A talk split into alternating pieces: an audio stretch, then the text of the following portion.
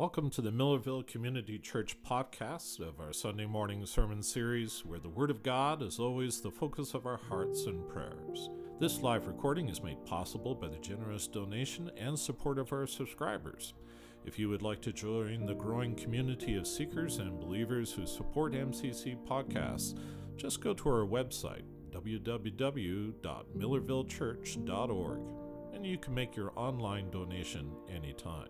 And now, here is a message from Sunday morning at MCC. Lord, you have said that you dwell in our praises. And so we would ask that as we open your word, that you would continue to speak to us. We know that your word is living and powerful and sharper than any two edged sword. And Lord, um, while on the one hand you are um, instructing us warning us of the judgment to come, and on the other, you're giving us the way of salvation. And so we pray that we would have understanding today, that you would open our eyes, that we might behold the marvelous things that are written here. We pray this in Jesus' name. Amen. So we've been going through a series. My name is Beth, by the way, if you haven't kind of figured that one out yet. And um, we've been going through a series on the covenant of God. And so, uh, Sharon, I remember how I used to do them, and you couldn't really read my slides.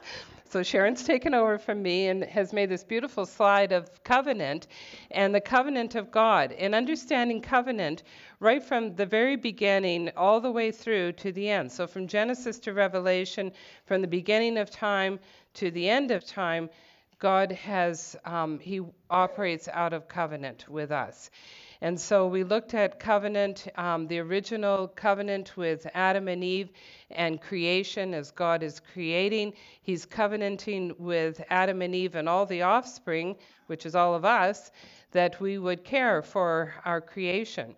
And so we talked about that. And then we moved into uh, what happened to mankind and the sin of man that was, you know, started with the representation of, of Cain um, killing Abel, the first, you know, two brothers, and there's murder, and how it just degenerated after that until God um, brought the flood. And He gave warning of the flood. Uh, we talked about that the last time. He gave actually a thousand year warning that the flood would come. And a thousand years is a long time, and it's certainly long enough that people are going, oh, well, you know, I don't really believe it. It hasn't happened yet. It probably won't happen. And that's exactly what they were doing. And uh, 120 years before the flood came, the Lord raised up Noah to start building the ark and to preach that there was a way out, that there was salvation. And shockingly, the world was in such a state that the only people who got on that ark was Noah and his wife and his sons and their wives. And so, and then of course all the creatures, because they all believed. no, God just brought them there. So uh, it is really shocking, and um, you know, some sometimes our messages are heavier than other times, and this actually happens to be one of the ones that I think is a little bit heavier because it talks about our state and how we keep going down that path of sin. And um, the sin is, you know, in our culture, we just don't talk about sin, we don't talk about hell, we don't talk about judgment, and it's exactly like the days of Noah.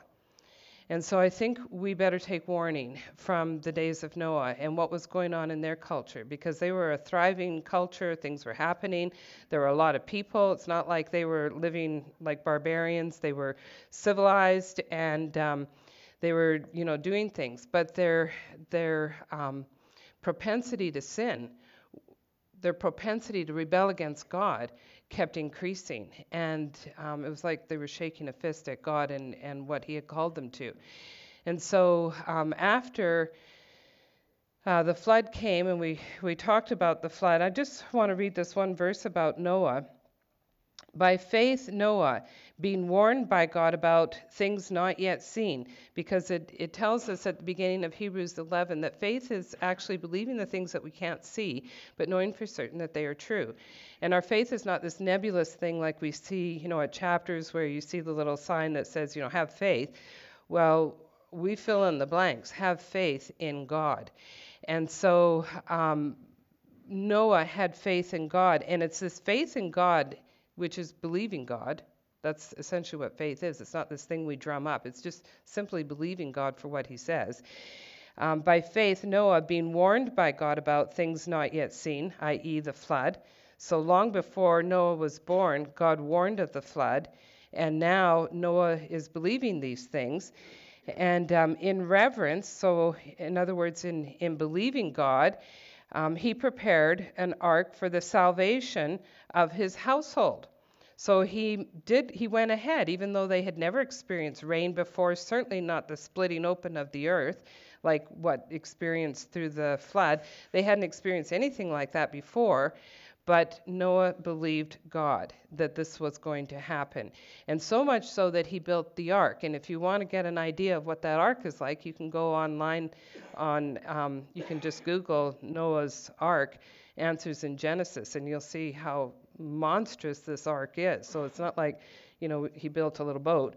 It's huge. And um, the replication of it, which they have done, is the largest um, structure made out of all wood that could possibly be without it falling apart. So it's a, a real feat of, of engineering. And so he built that, and the, it was the salvation of his household. And by doing that, it says in Hebrews that he condemned the world.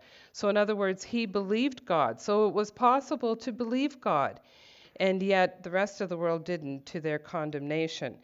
And he became, Noah became an heir of the righteousness which is according to faith. So it's not anything that he did.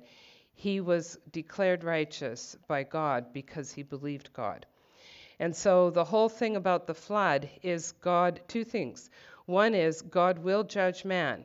And over and over, the flood throughout Scripture is used to warn us that judgment is coming. So the flood is used to say, yeah, judgment does happen. It is coming. And in the meantime, God has made a way of salvation. And that way of salvation is represented in the ark. In fact, Noah's name, Noach, means rest. So it's talking about the rest that we find in Jesus, the resting from our works. It's not our works, it's not doing good deeds, that saves us. We don't get to um, before God and say, well, you know, I did all these good deeds. Psh, so what? Did you believe me? That's the question. And so that's the only thing. Do you believe in the Lord Jesus Christ for salvation? That is the only question that there is. And so it's either yes or no. There is no sort of, you know, I kind of do. None of that. It's yes or no. And so um, that is how we obtained righteousness, and that's how Noah too obtained righteousness. It wasn't that Noah believed God and built the ark and therefore he was declared righteous. It was he was righteous because he believed God and therefore he built an ark. And so that's the same with us. So that's kind of where we're at, and we've gotten up that far. And now this is after the flood. I'm going back to Genesis chapter 10. Okay, so we're going to be looking at Abraham. Um, his name is Abram at this point, but we're going to um, just establish some of the things that happened before Abram's time. And we're going to spend quite a few um, times on Sunday mornings looking at Abraham because the covenant made with Abraham is extremely significant and is used as an example of faith. So, just like Noah um, and the flood is used as an example of judgment throughout Scripture, so Abraham is used as an example of the person who has faith. What does that person look like? What kind of an attitude do they have? What do they end up doing? Like, you know, if you know the story of Abraham, he was a long ways from being perfect. And so, what is it that satisfies God? And how was it that Abraham was chosen for God to make this covenant and to be used as our example of faith? So we're going to look at all those things as we look at the life of, of Abraham in this short period in the context of God's covenant. So after Noah, he had three sons. Shem was the oldest, and then Japheth, and then Ham. And so we're going to follow a little bit of those three sons. Japheth, not so much. He's the one that um, he went off into, like, there's a map that shows where they all went. So all of his kind of, you know, the generations after Japheth, they went up into the area that we would know today as Europe. Um, this is just broadly speaking here. Uh, the sons of Ham went down into Africa, and then the sons of, of Shem were what we call the Semitic people, which is all, not just the Jewish people, but all the Arab nations. And so um, that was sort of where they went. But the, chapter 10 is really an overview. And then in chapter 11, which we're going to look at in 12, it gets down into the detail.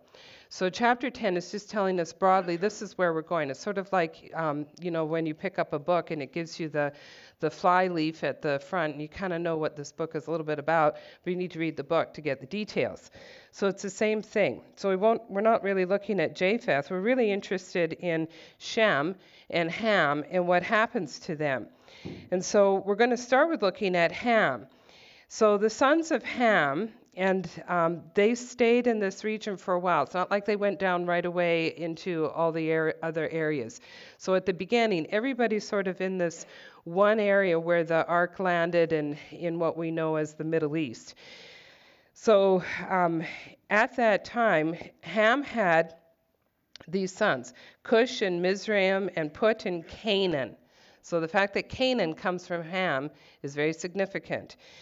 Um, and the sons of Cush were Seba and Havilah, Sabta, Raamah, Sabteca, and you say, uh, you know, Sheba, Dedan. Who are all these people? Well, if you look, they're all places, and you'll see that these places are named after these key people. And they moved down into um, th- that area of the Middle East, but also down towards uh, the, the top part of Africa. Now, Cush became the father of Nimrod. He, meaning Nimrod, became a mighty one on the earth.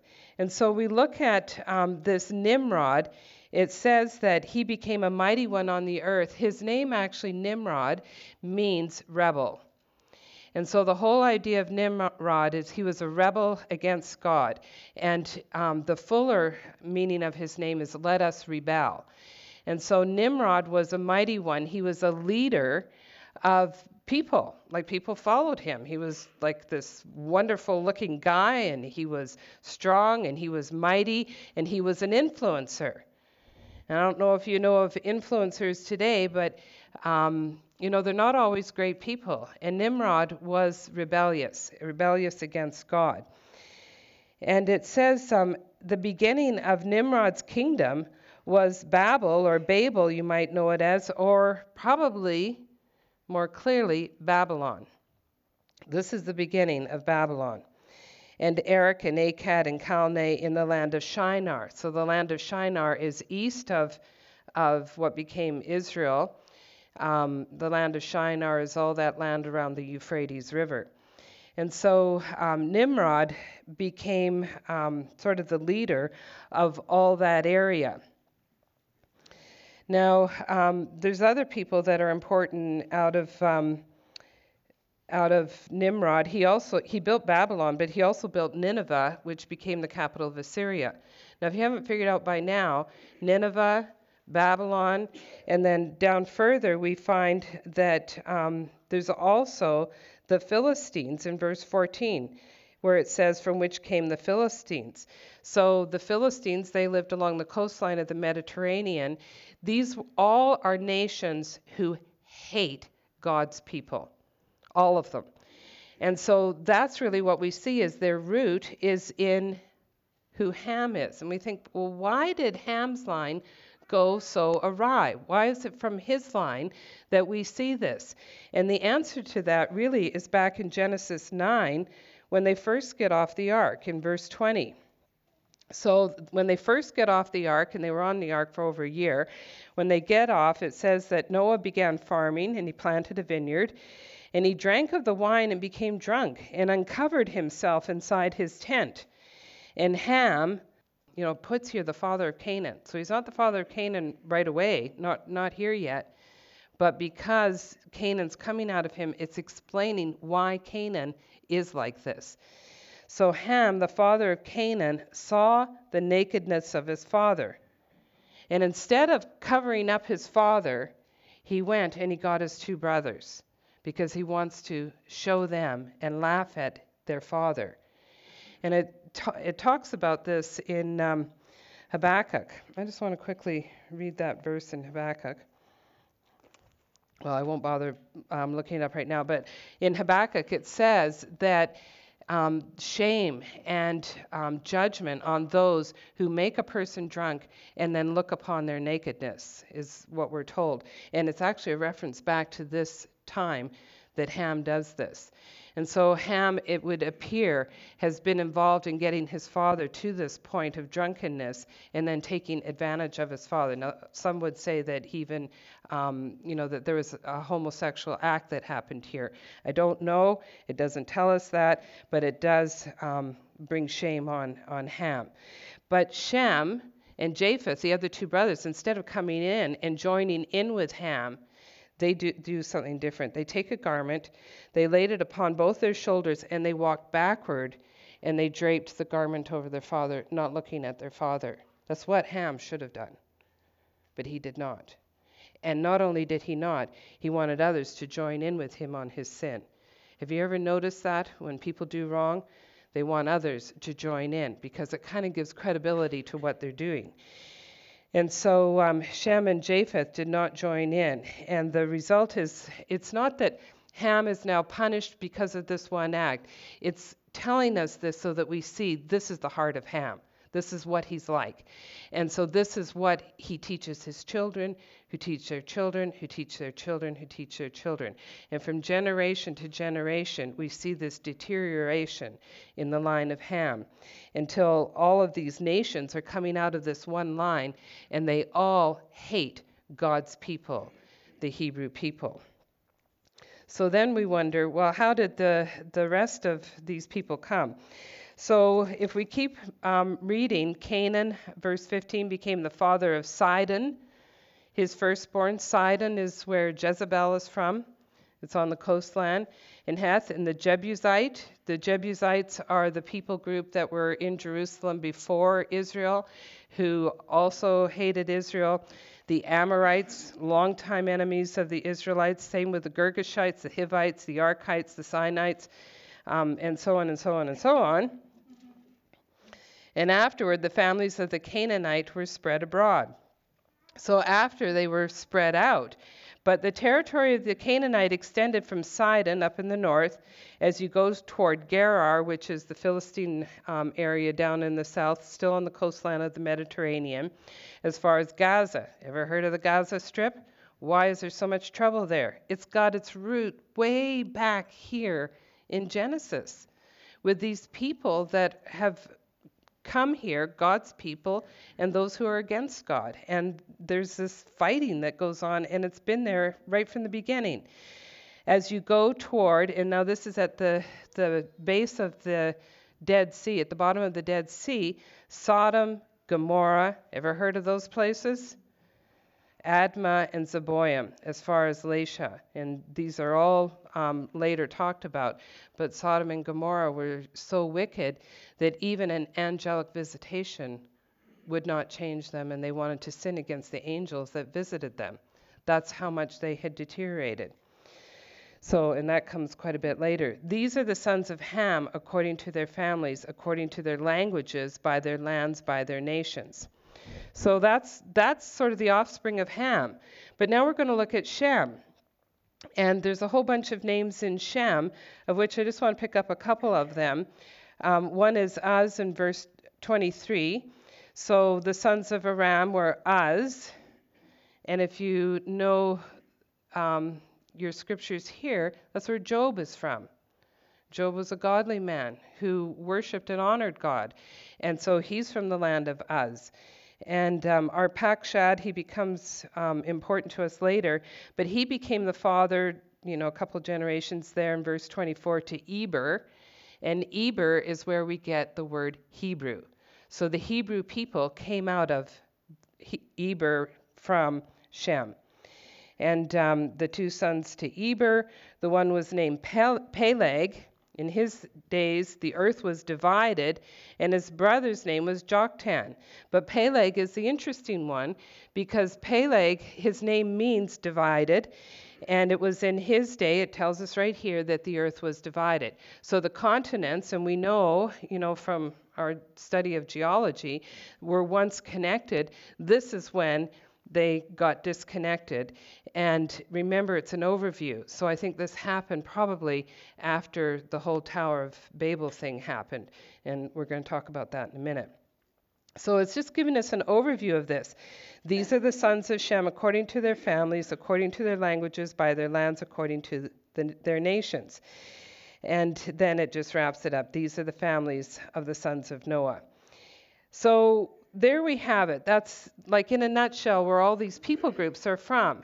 But it's actually in chapter 11 that we learn why they all kind of separated. Like, why didn't Noah's sons just stay together and everybody kind of stay together and eventually spread out as you need a little more space until the whole world is populated? God had told Noah when they got off the ark, he said the same thing as what he said to Adam and Eve. He said, Be fruitful and multiply and spread over all the earth. So God did not want them to congregate. He said, I want you to spread out because he wanted the earth to be populated by people. God loves people. There's a huge movement now where we're, the world is saying, you know, people are the problem. If we didn't have people, this world would be a great place. Have you heard that? I don't know who's saying that, but I think it's people who are saying that, which is crazy. So, you know, God loves people, but people don't always love God. And so um, we end up with a lot of problems because of that. So it starts off at chapter 11 saying that the whole earth used the same language and the same words. Remember, they're all from Noah. So they all have the same language, they all can understand each other, but this is what happens when that's the case. It came about as they journeyed east that they found a plain in the land of Shinar and settled there. Now remember, what character was important with Shinar, with the land of Shinar? Who was it? The mighty Nimrod. And so he's giving leadership. And they said to one another, Come, let us make bricks and burn them thoroughly. So, in other words, they don't have, you know, stones like we have. They can't go to the river stone. It's, you know, kind of desertous. And so they make um, bricks. And they use tar, which, you know, we call that oil today. they use um, tar for mortar. And they um, said, Come, let us build for ourselves, not for God, but for ourselves, a city and a tower whose top will reach into heaven, and let us make for ourselves a name, lest we be scattered abroad over the face of the whole earth. So you can see right here in this one statement, let's build a huge tower that goes right up to heaven, and we'll show everybody who's God. It's us. It's not God, it's us. And you know how God told us to scatter and to spread abroad? We're not going to do that. We're going to keep and build a city. And this city is going to be mighty and powerful.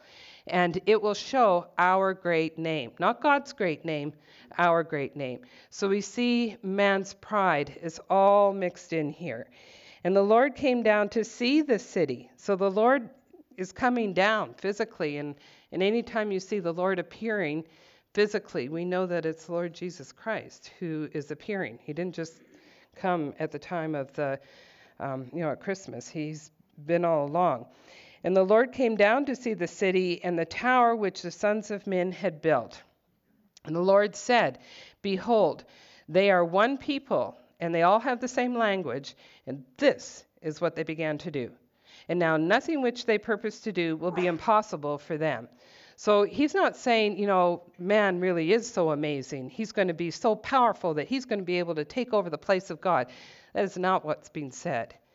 What's being said is it's a, it's a statement about man's rebellion. Here is man come together. We have given them unity. Um, God, the Godhead is speaking. You know, the Father, the Son, and the Holy Spirit. We have given them unity. We've given them the same language, and we've given them the same purpose to, you know, be fruitful and multiply. And this is what they do. They go against what we have called them to do, and they are all about them and about their name, and not about God's great name. And so he says, so now anything that they want to do, they will be able to do in their rebellion. So what what God is saying is that their rebellion will continue to get worse and worse and worse until we're in the same state as right before the flood. And so God says that isn't going to happen again. It's not going to be like that. And in order to prevent that, it says that, um, verse 7 Come, let us go down and there confuse their language, that they may not understand one another's speech. So it's man's sin that causes division. Division is not because God ordained it, it's because of man's sin. As a result of our sin, we are divided. It is a result of our sin that we have racism. It is a, a result of our sin that we have um, cultural division, where we're, you know, in conflict with one another. It's because of our sin that the generations conflict with one another and man to man, woman to woman, man against woman, like all of these divisions really come as a result of man's sin. And so the Lord scattered them abroad from there over the face of the whole earth, and they stopped building the city. They stopped building that, that city, that Tower of Babel. And so it's because of man's sin that now God is saying, you know what? My will will not be thwarted. The plans of God, it tells us in Scripture, will not be thwarted by man's sin. And so, even though man sinned and said, you know, we're not going to scatter all over the earth, God confused their language, gave them different tongues, and now they can't build because they can't understand each other. And so they start to spread out and they're scattered anyway. And that was always God's design that they be scattered but not in the way that it happened. So therefore, its name, verse 9, was called Babel, because there the Lord confused the language. So, so Babel, or some will say Babel, um, Babylon um, means confusion. And God confused the language of the whole earth. And from there the Lord scattered them abroad over the face of the whole earth. And then we get into these are the generations of Shem. And so, you know, we had a little bit of that in 10, and now we get more detail in chapter 11. And um, it really takes us right down through um, uh, the generations until we get to the man that we're interested in. It will be Abraham. So remember that um, Shem lives in this area of what we know today as the Middle East. And so Shem, it says, lived 500 years after he became the father of Arpachshad, and he had other sons and daughters. So where are all these people coming from? Well, God gave them a long life and a lot of children. So everybody had a long life and everybody had a lot of children. And so the world is getting populated pretty quickly, just like it did back in Adam and Eve's day. Now it's happening in Noah's day. And Noah is still alive while all this stuff is happening. So um, they really lived a long time. And um, Eber uh, is one of the ones that we're interested in verse 15. He lived 34 years and he became the father of Peleg. And we already learned about Peleg, and Eber lived another 430 years after he became the father of Peleg. He had other sons and daughters, and so on and so on. So we're only following a few of them. We don't get, thank goodness, all the names. This would we'd be here all day talking about all the different names. Um, so we have these people. But we get down to verse 24. And it's at verse 24 we see Nahor. And Nahor lived 29 years and became the father of Terah. Now, this is interesting to us now because Terah um, is the father, verse 26, of Abram. So this his name is Abram before God changes his name to Abraham. So he's the father of Abram, Nahor, and Haran. Now, these are the records of the generations of Terah. And I just want to say a word about that phrase. Now, these are the records of, or these are the generations of, um, is a phrase that's used throughout Genesis, particularly in these early chapters, but it's used throughout. And it's really showing us a division in the book of Genesis. So it's telling us, okay, we're embarking on a new thing. But it tells us more than that. It tells us that these, this is true history. This isn't a story like a fairy tale. This is true history when we see this. These are the records of. It's written down. And Moses wrote this down, given to him um, probably both, uh, certainly by oral tradition, but God Himself inspired Moses to write these things down many years later. And so um, these are the generations of Terah. Terah became the father of Abram, Nahor, and Haran, and Haran became the father of Lot. Uh, Nahor, for those who are interested, became the father of Laban, which becomes very important in the story of Rebekah. So um, these three men are all very important. Haran died in the presence of his father Terah in the land of his birth, and now we find out where they are in Ur of the Chaldeans. So the Chaldeans are the people group of the Babylonians. So it starts off with the Babylonians. They're living over in Ur, which is near the Euphrates, and it's in the whole area of the Chaldeans, which is the overall people group of the Babylonians that the Babylonians came out of. And so that's where Terah is from, and that's where they're living. And that's where Abram was born, Nahor, and Haran were all born in Ur of the Chaldeans. And so they were born under the influence of Nimrod and all the stuff that was happening under Nimrod in the generations of Nimrod. They're living in that culture. And Terah, we learn in other places in the scripture, was a moon worshiper. He was an idolater, and he worshiped the moon and, and the stars, but the moon god was the big one. And there's a huge ziggurat that was built. A ziggurat is like um, a tower. We still have towers in that land, and it's a four sided tower that's built up to a god. And the ziggurat in Ur was built to the moon god. And so Terah was a worshiper in this ziggurat of um, the moon god. And Abram is born to him. But um, it says Abram and Nahor took wives for themselves. The name of Abram's wife was Sarai. Okay, weird thing. She was also Terah's daughter, but not the same mother, different mother. And which is why later he says she's my sister because she is his half sister. And this, remember, is back in the days before they were instructed not to do this kind of thing because in those days it didn't have the degeneration of the genetic pool. And so we're still building up the peoples of the, of the world. And so um, he took Sarai for a wife, and um, the name of Nahor's wife was Milcah, the daughter of Haran, the father of Milcah in Iscah. And if you draw out their family tree, it's kind of interesting. At least I found it interesting. I'm sure you will too. And Sarai was barren. She has no child. Super important because she's going to stay barren for a long, long time. And so she doesn't have, she can't have children. And it tells us clearly it's Sarai. It's not Abraham, it's Sarai that the problem lies. And Terah took Abram his son, and Lot the son of Haran his grandson, and Sarai his daughter in law, his son Abram's wife, and they went out together from Ur of the Chaldeans in order to enter the land of Canaan, which is the land that we know today as modern Israel. And they went as far as Haran, which is now a place. A lot of these places are named after these people that are in these early years. And I think probably it was named Haran after the dead son.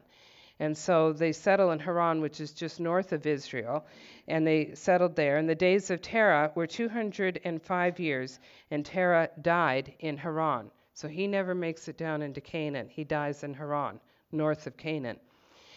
And um, so we say, well, it sounds to me from that scripture like it was Abraham, or that it was Terah that was called out of Ur, not Abraham, which we have commonly held. And so I'm going to refer us to Acts chapter 7, verse 2, where it talks about that. And Stephen is giving um, basically his swan song. It's his, it's his dying sermon.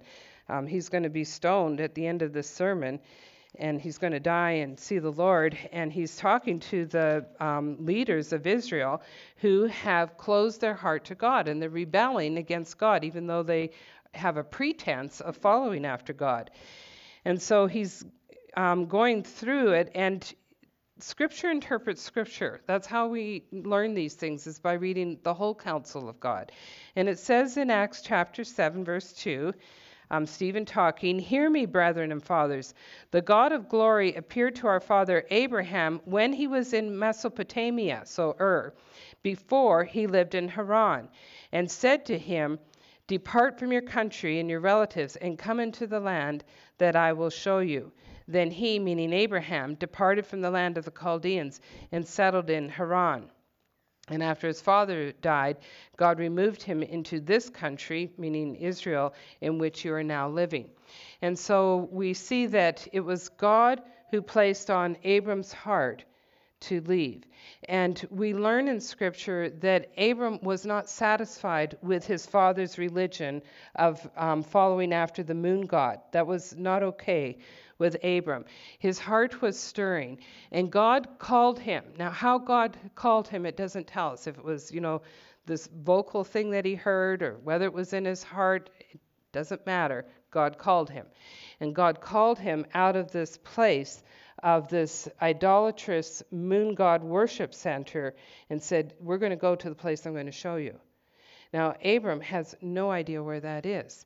And that's what faith is all about. So that's why Abram this and many other instances we're going to see in his life, this is why he's our example of faith. He has no idea where he's going. He has no idea of his future. All he knows is that, you know, his um, brother has died and he's kind of adopted Lot. His brother's uh, son is his nephew, kind of adopted him as a son. He's taking care of him.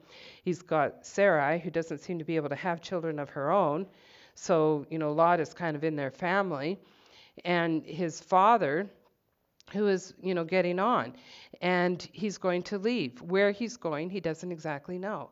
And so he follows the Euphrates River up north. That's how you get across. You don't go east west because of the desert, so you follow the river.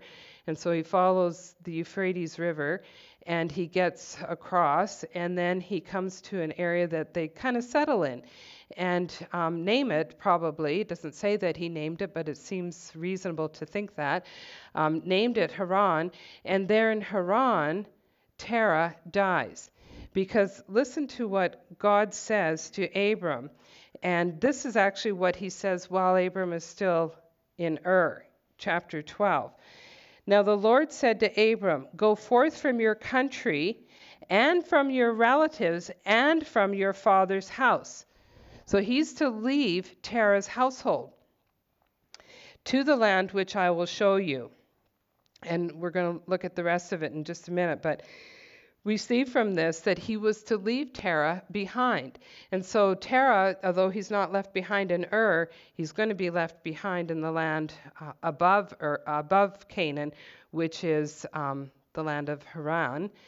And Laban, that's why Laban ends up living there. And later we'll see, you know, Abram sends his servant up to find a wife for Isaac and finds, you know, he says, you know, go up to Laban's house. That's why he says to go there. That's why Laban's a relative up there. And so um, now, so the Lord says to him, leave your father's house. So now Abram is going to leave Haran and he's going to go where the Lord will show him, which he still doesn't really know where that is. And so he packs up Sarai, and Lot comes with him, and he leaves all of the rest of them there. And um, here's the promise that God gives to Abram. So, in the midst of this culture that is full of idolatry, even though they have just been through the flood and, you know, these generations have passed, they have not learned their lesson and they have degenerated right from off of the ark they've degenerated into that same sin. So it's not like God cleaned out sin with the flood and now we're starting all over with Noah and, and good guys. It wasn't like that. Even on the ark was Ham.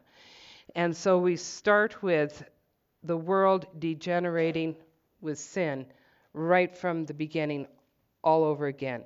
And I think the lesson for us to learn from this is God's great heart for you and I that He actually does care about us, even though judgment is coming. Judgment is coming not because God hates us, judgment is coming because He hates sin. And unfortunately, we all sin. I wish that it were not so. I wish it were not so of me. But it's true. And because of that, because of that rebellion, sin is rebellion against God. And you might say, well, I've never sh- shaken my fist at God. Well, that's great if you haven't, but maybe you have. And if you haven't, there are other things that God has said, don't do this, and you just went ahead and did it. What is that? But rebellion. What is it when God says, believe me that Jesus Christ is my only begotten Son, and you don't believe that? What is that? But rebellion. And so every one of us has that rebellious heart. There's not one of us that have escaped it. And so that rebellious heart is not going to ever want God. And the only way of salvation is for God to reach out to us. That is the only way. And for us, then, as he reaches out, as just like Abram called out of Ur to come to a land that you do not know, so that he calls us out of our culture, out of the world that we know, and says, Come and follow me. You don't know what this faith life is going to be, faith life is going to be like. But I want you to trust me and to believe me and to follow after me. And so Abram does. And this is what God says to him I will make you a great nation. I will bless you. I will make your name great. There are few in the known world that don't know who Abraham is, one way or another. And so you shall be a blessing. Now, how is Abram a blessing? I will bless those who bless you, and I will curse those who curse you. And in you all the families of the earth shall be blessed. Now, I don't know if you know the history of the world very well, but you certainly know what's happening today in the Middle East with, you know, Israel against all these Arab nations there's fighting and there's all this carrying on, and both groups claim to be from Abram. And indeed, for the most part, they are. One is from Isaac, Abram's son, and one from Ishmael, Abram's older son, actually. And so, um, how is the world blessed by these two sons and all the generations that have followed and all the fighting and the warring and the peace talks that have been attempted and failed and you know the missiles that are still going back and forth between them like how is this blessing the world?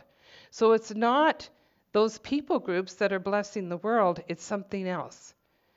And that something else is through the line of Abraham will come the Lord Jesus Christ and we'll see that you can follow Abraham all the way down to Jesus Christ in the book of, of Matthew and in the book of Luke. It gives us Jesus' genealogy, and it traces it back to Abraham.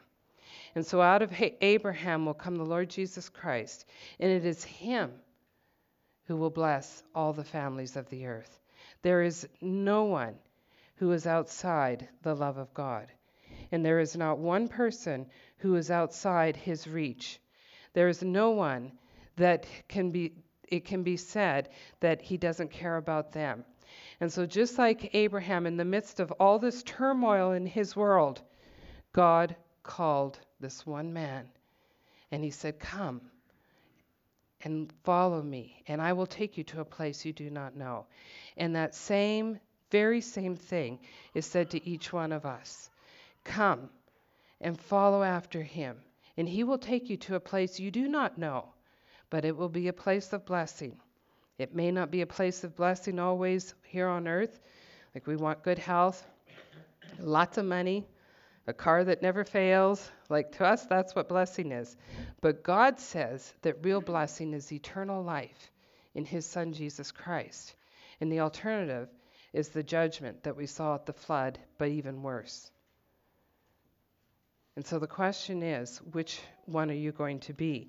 So um, he, I w- just want to see here in Hebrews 8. I'm going to move over to chapter 11. We were there just a little while ago with Noah. And it goes on because this is the chapter, it's just listing all these people that had faith. So, you know, we heard about Noah. And then the very next verse, in verse 8, Hebrews 11 8, it says, By faith, Abraham, when he was called, obeyed by going out to a place which was he was to receive for an inheritance. So he was getting it not because of any good thing he's done, but God is giving it to him. And he went out not knowing where he was going. By faith, he lived as an alien in the land of promise. So, this is the land of promise. Canaan is the land of promise, as in a foreign land, dwelling in tents with Isaac and Jacob, so his son and his grandson, fellow heirs of the same promise. For he was looking for the city which has foundations, whose architect and builder is God. I love that verse because here it's such a huge contrast with Nimrod and the Tower of Babel and building Babylon. And Babylon, in case we don't know, is heard from the beginning of Scripture to the end. So just like we hear about Abraham, so we hear about Babylon. And Babylon is not just a continual enemy of Israel, but is a hater of God until we get into Revelation chapter 17, towards the very end of the scriptures. And it says, and it's the demise of Babylon, chapter 17. And it says about Babylon that she, meaning the city, is the great mother of harlots and the abomination where all abominations are rooted. And so all of idolatry really it stems out of the heart of man, but it's brought out in the city of Babylon. So I'm not talking about just this city in, you know, the historical city of Babylon, but what Babylon represents in the heart of man, even more so. And so out of Babylon has come idolatry. And this is where Abraham went or came from. And instead of that being his place, he instead went for the city of God, which is a city that is the renewed city, the New Jerusalem, Zion, where God, Jesus Himself, will reign. And so it tells us in Ephesians, this is the call for us. In Ephesians chapter 2, um, verses 19 to 22.